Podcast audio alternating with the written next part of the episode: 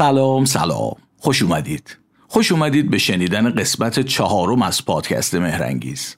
من رضا امیرم و تو این پادکست با شما در مورد خودمون حرف می‌زنم. یعنی در مورد آدمی زاد هدفم اینه که با بررسی جلوه های جالبی از زیستشناسی انسان خودمون رو کمی بهتر بشناسیم.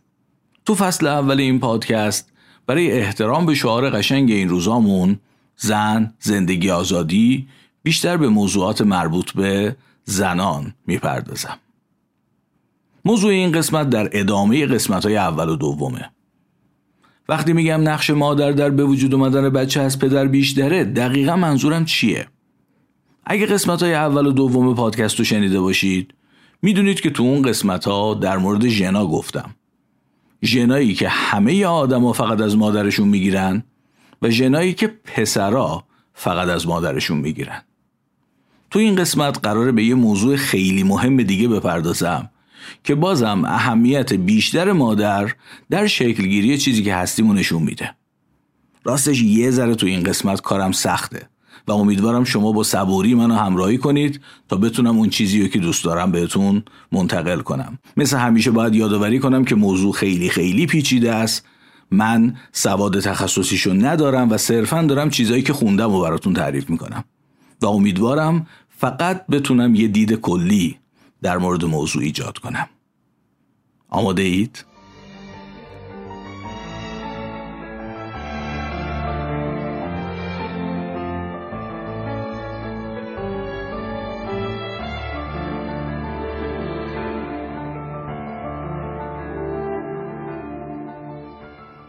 جونم براتون بگه من الان یه کتاب دستمه. به نام سرگذشت شگفتانگیز حیات روی زمین نوشته ریچارد داکینز و ترجمه دکتر محمد رضا توکلی صابری. می‌خوام یه بخش کوتاهی ازش رو براتون بخونم. اسم ریچارد داکینز رو ممکنه قبلا شنیده باشید. اگر هم قبلا نشنیده بودید حالا شنیدید. و احتمالش هم زیاده که بعدا در مورد آثارش بیشتر براتون بگم. فعلا به این گفتگوی کوتاه توجه کنید که ظاهرا بین یه پروفسور زیستشناس و یه خانوم که اینجا شکاک به تکامل نامیده شده رد و بدل شده.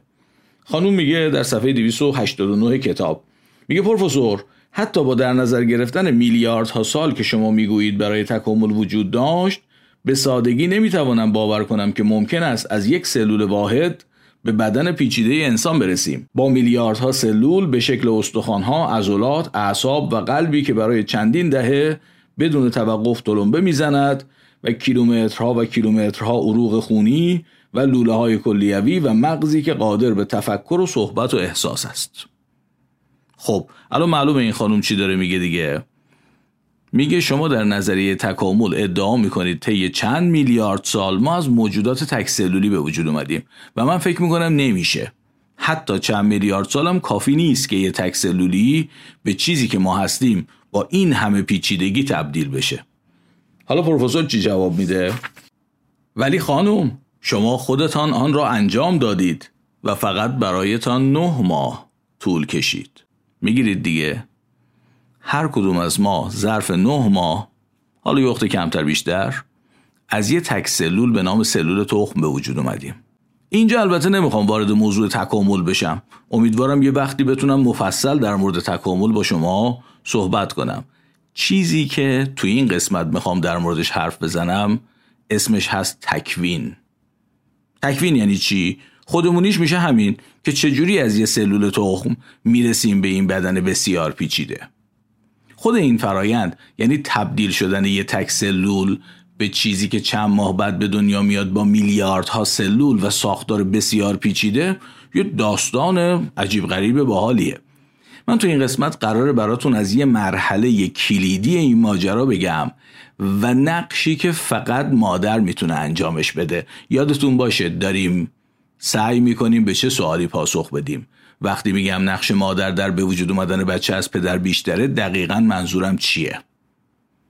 چیزی که توی این قسمت می‌خوام بگم نقشی که مادر در تکوین جنین در مرحله جنینی بازی می‌کنه نقش منحصر به فردی که مادر بازی می‌کنه میره پیش دلایل قبلی که قبلا ازشون صحبت کردم و همشون با هم قرار نشون بدن ما خیلی بیشتر بچه مادرمون هستیم تا پدرمون.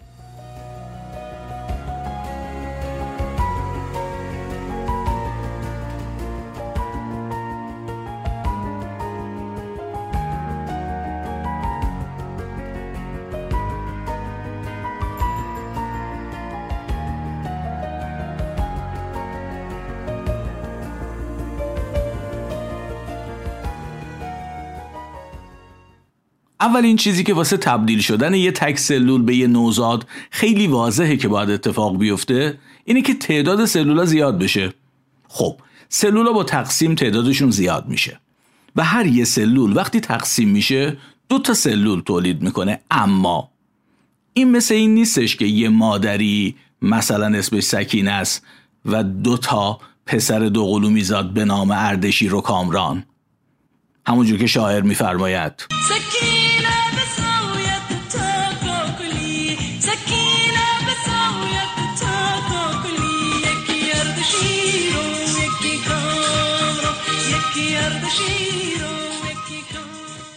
بله.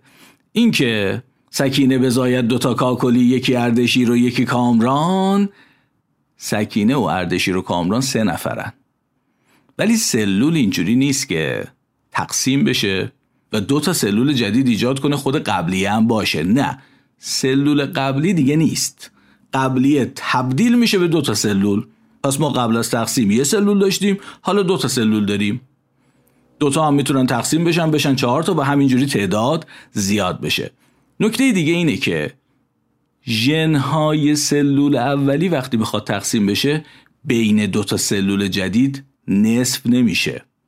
اول سلول میاد همه ژناشو کپی می‌کنه یعنی یه نسخه ژن تبدیل میشه به دو نسخه حالا دو نسخه رو میده به دو تا سلول جدید. به این ترتیب یه سلول میشه دو سلول دو تا سلول تمام ژنهای سلول قبلی رو دارن. دو تا سلول میشن چهار تا سلول. چهار تا سلول تمام ژنای سلول قبلی رو دارن و به همین ترتیب هی تعداد سلولا بیشتر میشه. 4 تا میشه 8 تا 8 تا میشه 16 تا. هزاران و میلیون ها و میلیارد ها سلول به وجود میان که همشون ژن های سلول اولی یعنی سلول تخمو دارند. یه چیز دیگه هم که فکر می‌کنم معلومه اینه که تمام اطلاعات لازم برای به وجود اومدن تمام بخشای بدن یه نوزاد توی سلول تخم وجود داشته. این اطلاعات در واقع همون ژنای روی 46 کروموزوم سلول تخمن. یادتونه تو قسمت های قبلی گفتم 46 کروموزوم تو هسته سلول تخم هست که اینا 23 تاشون از پدر اومده و 23 تا از مادر. میشه به راحتی فهمید که روی این 46 کروموزوم ژنهای لازم برای به وجود اومدن تمام بخشهای بدن و نوزاد وجود داره. حالا وقتی سلول ها تقسیم میشن سلول تخم میشه دو تا دو تا میشه چهار تا چهار تا میشه هشت تا و هی تعدادشون بیشتر میشه و هر بار یک نسخه جدید از همون ژنهای کامل سلول تخم کپی میشه و به سلول جدید می‌رسه. بعد از مدتی ما هزاران میلیون ها یا میلیارد ها سلول می‌تونیم داشته باشیم که همشون همه ژنهای سلول تخمو دارند. یعنی همشون یک کپی کامل از تمام ژنهایی که تمام اطلاعات لازم برای به وجود اومدن یه نوزاد توشون هست رو دارند. فکر کنید یه دانشجوی یه جزوه جمع کرده از تمام چیزهایی که استاد یه درس ممکن ازشون سوال بپرسه. یعنی مطمئنیم که جواب همه سوالای امتحان تو این جزوه هست. حالا یه دوستش میاد میگه از این جزوات به منم بده. خب میرن با هم از جزوه یه سری کامل فتوکپی می‌کنن. نسخه جدید رو میده به دوستش. حالا دو نفر داریم هر کدوم یه جزوه کامل دارن. جزوه هاشون هم عین همه. و این کار می‌تونه ادامه پیدا کنه. یعنی دانشجوهای دیگه ای به این دو نفر مراجعه کنن جزوه بخوان دوباره کپی بشه. هر بار از جزوه یه کپی جدید تهیه میشه. بعد از مدتی تعداد زیادی دانشجو داریم که همشون از همین جزوه دارن. جزوه های همشون هم کامله جزوه های همشون هم مثل همه. وضع کروموزوما و ژنای همه سلولای بدن ما اینجوریه. ژنای سلولای تخم سلولای تخم چیه؟ ژنای سلول تخم هر بار عینا کپی شده. حالا همه سلولای بدن جنین یا نوزاد هر کدوم یه سری کامل از تمام ژنای سلول تخم دارن. یادمون هم هست دیگه. ژنای سلول تخم مال همه قسمت های بدن و همه انواع سلولاست. یعنی تو ژن سلول عصبی هم هست ژن سلول مایچه‌ای هم هست همه چی دیگه. کامل کامل. حالا شما ممکنه به این فکر کنید که اگه هر سلول بدن ما تمام ژنهای سلول تخم داره پس بعدم بتونه مثل سلول تخم به یه فرد کامل تبدیل بشه دیگه. راستش درست فکر می‌کنید ولی کمی صبر کنید. یه مثال دیگه بزنم. فکر کنید دو تا برادر دوقلوی همسان روز تولدشون از پدر و مادرشون هدیه های کاملا مشابهی می‌گیرن. هر کدوم یه لپتاپ و یک پکیج نرم افزاری. از این پکیجایی که تو ایران زیاده کینگ و لورد و اینجور چیزا به برکت نبودن کپی رایت تو ایران میشه به قیمت کمتر از یه نرم افزار اوریجینال. هزار تا نرم افزار خرید دیگه. این دوتا برادر هر کدوم یه لپتاپ می‌گیرن یه پکیج نرم افزار. این نرم افزارها هم که دیدید دیگه توشون هر چی که فکرشو بکنید و حتی نرم افزارهایی که فکرشو نمی‌کنید هم هست. طبعا هیچکس نمی‌تونه با همه این نرم افزارها کار کنه. هر کسی بالاخره میگرده توش و اون چیزی که مورد علاقش یا مورد نیازشه رو نصب می‌کنه. بعد یه ما بعد شما میاد سراغ این دوتا برادر. یه ما قبل همه چی عین هم بود دیگه. دوتا برادر خودشون دو قلو لپتاپاشون عین هم پکیجاشون عین هم. یه ما بعد که میای سراغشون می‌بینی اینها و لپتاپاشون و توانایی های لپتاپاشون کاملا با هم متفاوت شده. یکی از این دوتا برادر مثلا به گرافیک و طراحی و کارهای ویدیویی علاقه داشته. می‌بینید رو لپتاپش فتوشاپ نصب کرده پریمیر نصب کرده از اینجور کارا لپتاپش شده یه استودیوی کوچیک طراحی گرافیک و تولید ویدیو. اون یکی مثلا به کارهای مالی علاقه داشته. لپتاپش که روشن می‌کنی شروع می‌کنه نمودار کشیدن و نشون دادن قیمت لحظه ای انواع ارز دیجیتال و غیر دیجیتال. دوتا برادر مثل هم بودن لپتاپاشون مثل هم بود. مجموعه نرم افزاری مشابهی هم گیرشون اومد. اما نرم افزارهای مختلفی رو از اون مجموعه مشابه انتخاب کردن و نصب کردن. در نتیجه توانایی های لپتاپ هایی که تا مدتی پیش کاملا عین هم بود حالا کاملا متفاوت شده. هر کدوم از این لپتاپ یه کاری می‌کنه. این دقیقا شبیه اتفاقی که واسه سلولای بدن ما هم میفته ژنای همه سلولا یکسانه ولی هر سلولی فقط یه سری از این ژنا رو فعال می‌کنه. همه سلول ها برنامه های ژنتیکی یکسانی رو دریافت کردن اما این برنامه ها مال کل بدنه. مثل اون پکیج نرم افزاریه که هر چی تو فکرشو بکنی توش هست. هر کسی بسته به کاری که می‌خواد انجام بده یه سری از برنامه ها رو رو کامپیوترش نصب می‌کنه. تا اینجا من از یه مفهوم خیلی مهم زیستی گفتم. تعداد زیادی سلول داریم همشون هم مجموعه یکسانی از ژنها دارن که کامله همه ژنهای سلول تخم. اما هر کدومشون یه تعدادی از این ژنها رو فعال می‌کنن. همشون مجموعه نرم افزاری یکسانی گیرشون اومده ولی هر کدوم یه تعدادی از برنامه ها رو نصب می‌کنن. و اینجوری میشه که سلولا با هم خیلی متفاوت میشن. چیزی که الان تو بدن ما هست دیگه. این همه سلول تو بدن ماست با این همه تفاوت. به این فرایند که توش سلول هایی که از نظر ساختمانی مثل همن ژنای یکسانی هم دارن ولی از هم متمایز میشن با هم متفاوت میشن میگیم تمایز. و تمایز قدم اول به وجود اومدن یک جنین به این پیچیدگی از یه تک سلوله. قدم بعدی اما کمی موضوع رو جالبتر و البته پیچیده تر هم می‌کنه. یه فاصله بگیریم بعد ببینیم قدم بعدی چیه.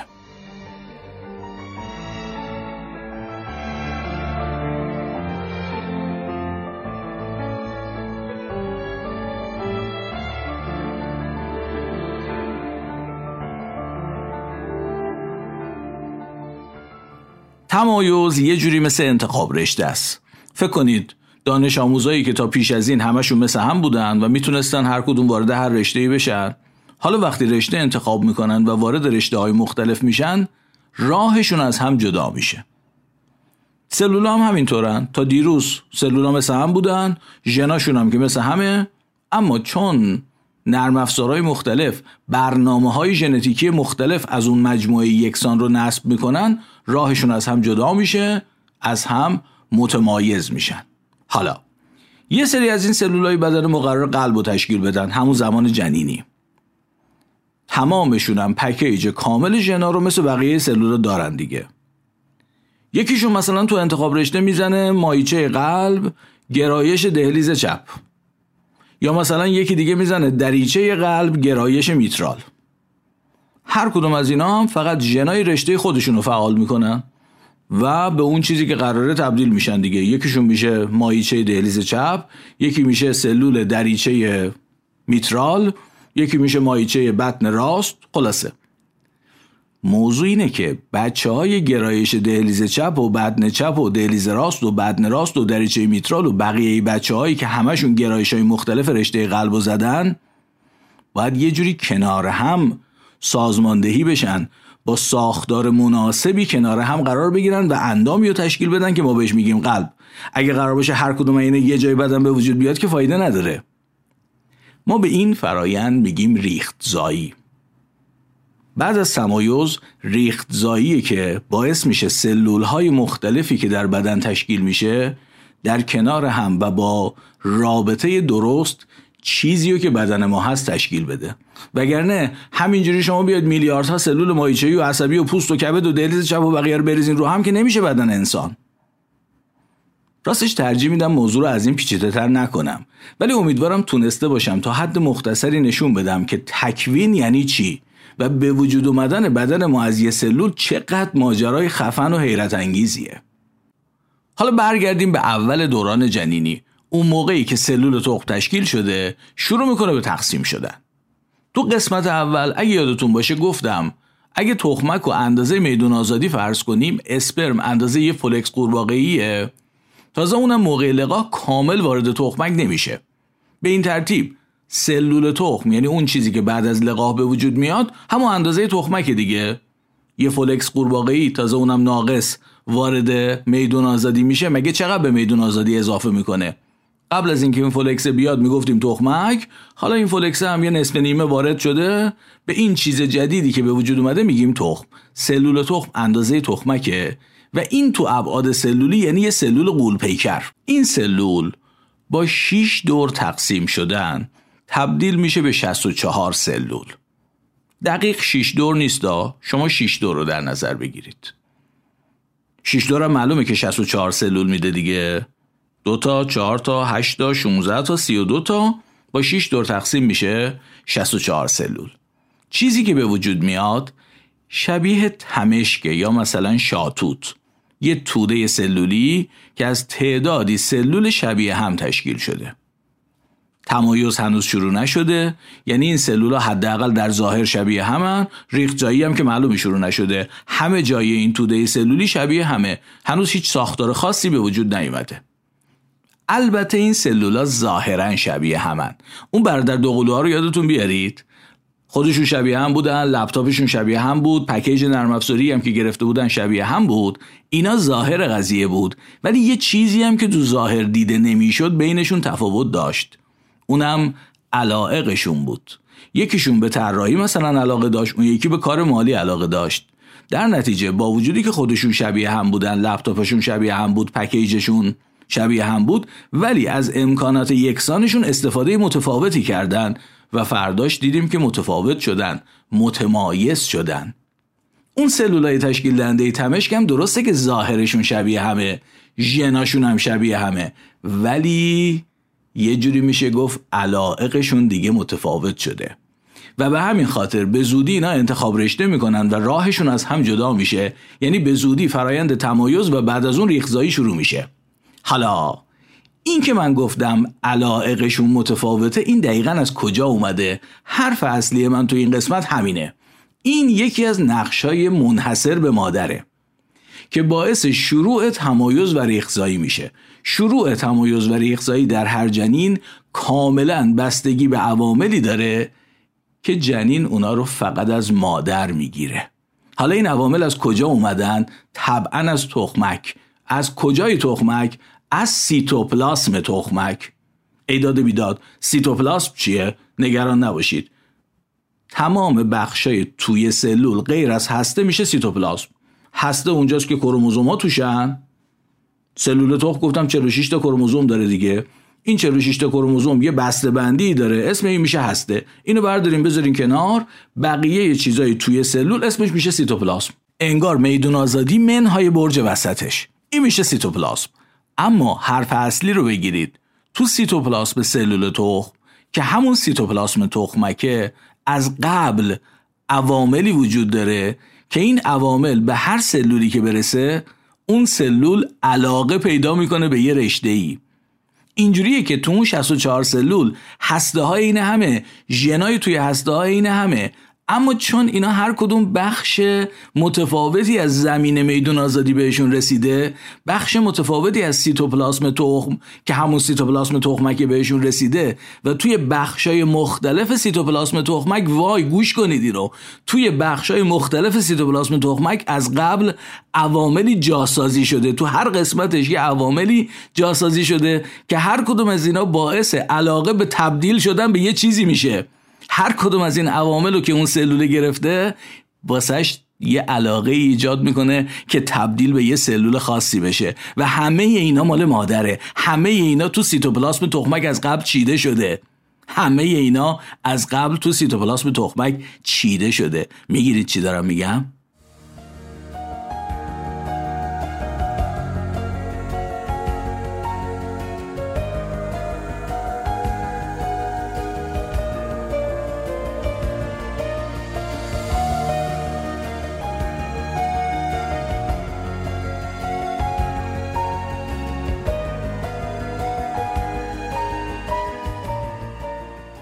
می‌خوام براتون یه قسمتی از کتاب بیولوژی کمبل رو بخونم. ویرایش 2017 میگه سیتوپلاسم یک تخم غیر بارور یک نواخت نیست. تخم غیر بارور منظور تخمک دیگه. و عواملی به صورت نامتعادل در آن پخش شدند یعنی اینجوری نیستش که عوامل همه جاش مثل هم باشه. همونجوری که گفتم هر جاش یه سری عوامل خاصی داره. این عدم تعادل اثری عمیق در تکوین جنین آینده دارد مواد مادری درون تخم که بر مسیر تکوین اولیه اثر می‌گذارند عوامل تعیین کننده سیتوپلاسمی نامیده می شوند.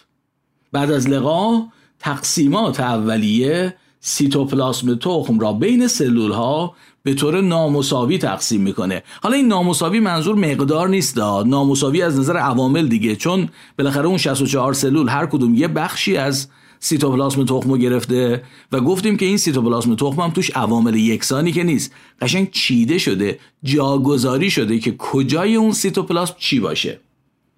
میگه بنابراین هسته این سلول ها در معرض عوامل تعیین کننده سیتوپلاسمی متفاوتی بسته به اینکه سلول کدام قسمت از سیتوپلاسم تخم را دریافت کرده باشد قرار می‌گیرد. دوباره بخونم این جمله رو. میگه بعد از لقا تقسیمات اولیه سیتوپلاسم تخم را بین سلول ها به طور نامساوی تقسیم می کند بنابراین هسته این سلول ها در معرض عوامل تعیین کننده سیتوپلاسمی متفاوتی بسته به اینکه سلول کدام قسمت از سیتوپلاسم تخم را دریافت کرده باشد قرار می گیرد ترکیب عوامل تعیین کننده سیتوپلاسمی به تعیین سرنوشت تکوینی سلول کمک می کند زیرا باعث بیان ژنهای مختلف سلول در طول مسیر تمایز می شود این بیان هم در واقع همون فعال شدن ژنه. همون که گفتم نرم افزارهای مختلف نصب می‌کنه داره میگه ژنهای مختلفی رو بیان می‌کنه. این تا اینجا چیزیه که من براتون گفتم. منتها لازم می‌دونم که بگم در واقع این مال شروع تمایز و ریختزاییه. کل مسیر رو با عوامل سیتوپلاسمی تخمک نمی‌تونیم پیش بریم. به همین خاطر می‌خوام یه ذره خوندن کتاب رو ادامه بدم براتون و یه چیز دیگه که مربوط به حرف ما نیست رو هم بگم. میگه یک منبع اساسی دیگر برای اطلاعات تکوینی محیطی است که اطراف یک سلول خاص را می‌گیرد. اهمیت این مسئله با زیاد شدن سلول های جنین بیشتر و بیشتر می شود تأثیرگذارترین عوامل پیام هایی هستند که از سلول های دیگر در آن محدوده ارسال می شوند و با سلول تماس برقرار می کنند این پیام ها شامل تماس با مولکول های سطحی سلول های همسایه و اتصال با فاکتورهای رشدی است که از سلول های مجاور ترشح شدهاند این پیام ها باعث تغییراتی در سلول های هدف می شوند یعنی حالا دوست داشتم اینم بگم که فقط عوامل سیتوپلاسمی سلول تخم که همشون از تخمک اومدن نیستن که سرنوشت نهایی این سلول رو تعیین می‌کنن. ولی شروع انتخاب رشته شروع تمایز با عوامل نابرابریه که از قبل توی سیتوپلاسم تخمک چیده شده با نظم و ترتیب در سیتوپلاسم تخمک یک جا نشسته و بعد حالا این عواملی که با نظم و ترتیب اونجا نشسته بین سلولا وقتی تقسیم میشه هر کدوم از اینها بسته به اینکه کدوم یکی از این عوامل رو دریافت کنه راهش از بقیه جدا میشه. و این یک نقش دیگر منحصر به فرد مادر در به وجود اومدن ماست.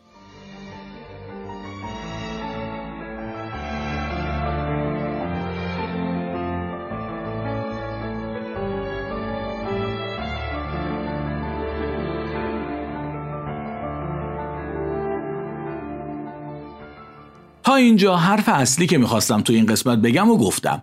نقش عوامل به دقت چیده شده سیتوپلاسم تخمک در شروع تمایز و ریختزایی در دوران جنینی نقشی که منحصرا در اختیار مادره. و البته مثل همیشه موضوع می‌تونه ادامه پیدا بکنه. خود این قضیه خود این عوامل سیتوپلاسمی این که چی هن و بعد باعث چه اتفاقای دیگه ای میشن این خودش می‌تونه یه قسمت جداگانه باشه. ما یک ماجرایی داریم تحت عنوان مترنال افکت اثرات مادری که به خاطر همین عوامل سیتوپلاسمی ایجاد میشه. و فقط یه گوشه کوچولوشو بهتون بگم. از نظر یه ژنایی بچه با مادرش تفاوت داره ولی ژن مادرش نشون میده. اینو داشته باشید تا بعدا در یه قسمت دیگه در موردش صحبت کنم. نمی‌خوام موضوع از اینی که تا حالا شده پیچیده تر بشه. اما به عنوان آخرین حرف این قسمت می‌خوام از یه ماجرای واقعی براتون بگم که به همین موضوع ربط داره و در مورد معروفترین گوسفند دنیاست.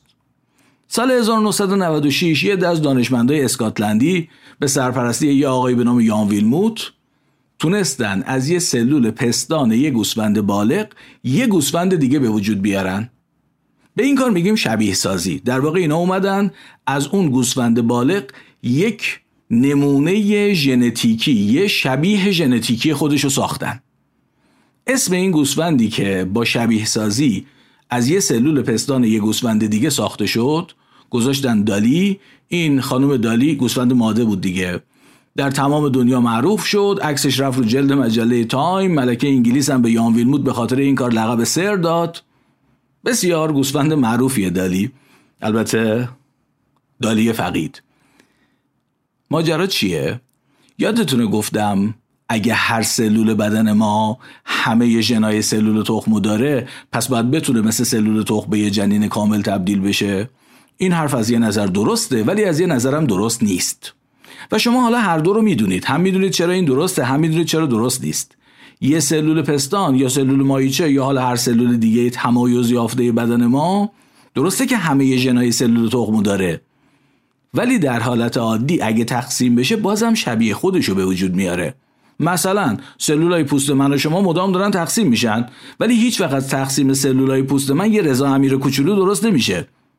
درسته که هسته سلول پوست من عین هسته اون سلول تخمیه که قبلا یه بار رضا امیر رو به وجود آورده. چرا این ماجرا دوباره تکرار نمیشه؟ چرا سلولای پوست من که تقسیم میشن یه رضا امیر کوچولو ازش در نمیاد؟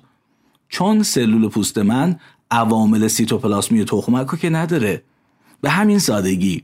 یعنی واسه اینه که انقدر موضوع مهم بود برام که اون عواملن که باعث شدن ما شدیم این اون عواملی که منحصرا از مادرمون گرفتیم. چرا سلول پوست من با وجودی که همه ی ژنها رو داره دوباره به یه بچه نمی‌تونه تبدیل شه؟ کاری که سلول تخمم یه بار کرده رو نمی‌تونه بکنه. به خاطر عوامل سیتوپلاسمی تخمک. حالا یان ویلمود و همکارانش چجوری تونستن کاری کنن که یه سلول پستان به یه گوسفند کامل تبدیل شه؟ ادغامش کردن با یه تخمک بدون هسته. یه تخمک برداشتن هستش رو در آوردن میدون آزادی برجش رو در آوردن سلول پستان رو با این تخمک بدون هسته ادغام کردن. حالا چی داریم؟ حالا یه سلول ادغامی داریم هستش مثل هسته سلول تخمه. عوامل سیتوپلاسمی تخمک هم که داره. این سلول تقسیم شد توده ای تولید کرد این توده رو در رحم یک گوسفندی کاشتن بعد از مدتی دالی به دنیا اومد. خود دالی هم بعدا جالبه بدونید که 6 تا بچه دار شد. البته به طریق طبیعی. شوهر کرد و خلاص خانواده تشکیل داد خانم دالی. نکته اینه سلول پستان با داشتن عوامل سیتوپلاسمی تخمک تونست مثل سلول تخم رفتار کنه. و البته ماجرا به این سادگی اصلا نیست. دالی تا جایی که من می‌دونم یک مورد از بیش از دیویست مورد کاری بود که یان ویلموت و همکارانش کردن و این یه دونه گرفت. البته که بعد از اون این تکنیک خیلی پیشرفت کرده. تو ایران هم فکر می‌کنم یه بزغاله درست کردن در حد چند روزی زنده موند. حالا. و اما ماجرا تازه شروع شده. مثل همیشه. من گفتم امیدوارم آنچه که گرفتید رو که گرفتید اما کلی هم براتون سوال تازه ایجاد شده باشه. مثل همیشه حرفم ناتمومه. نمی‌خوام پیچیدگی موضوع رو سادش کنم. فقط دوست دارم بهتون یه دید داده باشم.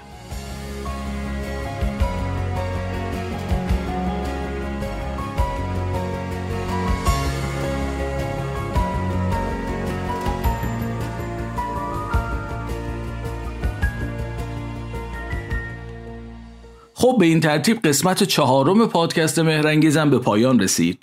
شما رو نمی‌دونم چقدر از این موضوع ممکنه هیجان زده شده باشید از شنیدنش ولی من که از گفتنش به شدت هیجان انگیز هیجان انگیز چیه؟ هیجان زده شدم و یادم نمیاد اولین بار من با این موضوع کی آشنا شدم ولی هنوزم برام به شدت جذاب و هیجان انگیزه.